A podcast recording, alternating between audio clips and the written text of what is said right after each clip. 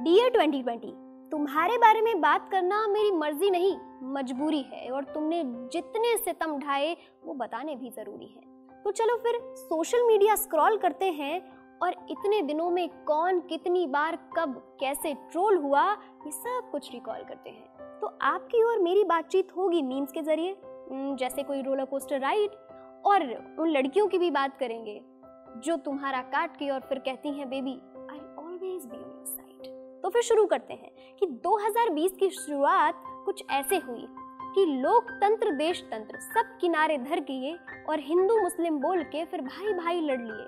फिर सी एनआरसी ने आँखें सबकी खोल दी, फिर भाई भाई एक हो और सड़कों पे निकल लिए।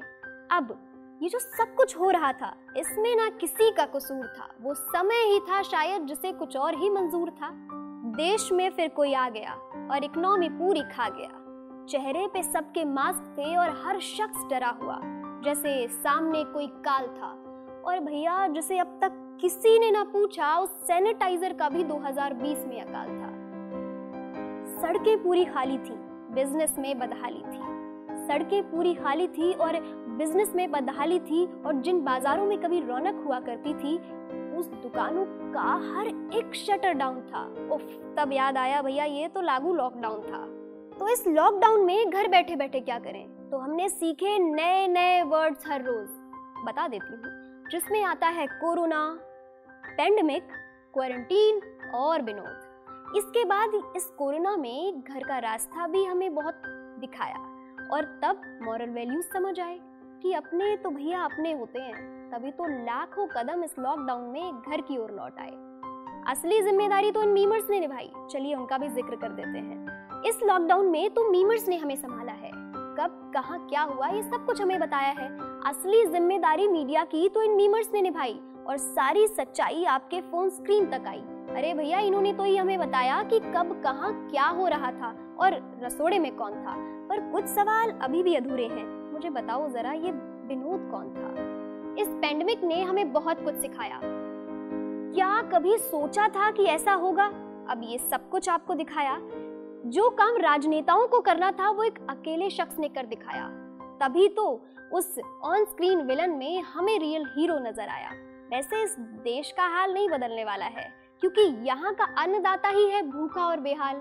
ये कम था जो सरहद पर दुश्मन हर रोज चल रहा है एक नई चाल। वैसे बात तो ये है कि हमारे पड़ोसियों को ये हिंदी चीनी भाई भाई का कॉन्सेप्ट ही समझ नहीं आता है।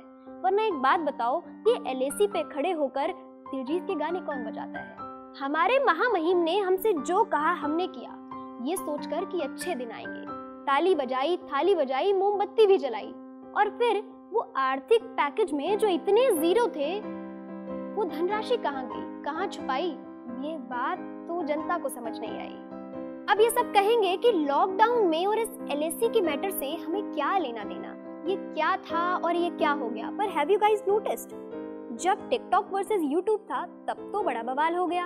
अब बात ये कि इस लॉकडाउन में 2020 में थोड़ा बहुत एंटरटेनमेंट तो था।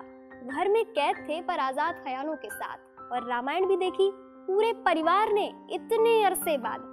चलो अब बात कर लेते हैं लड़कों की, जिनकी बस इतनी सी है ख्वाहिश कि फेक फेमिनिज्म से उन्हें न्याय मिले, यही हमेशा वो दिल में रखते हैं ख्वाहिश। यकीन मानिए पर फिर कुछ लड़कियाँ आके कहती हैं कि भैया हम पार्ट के साथ घूमे या एक के?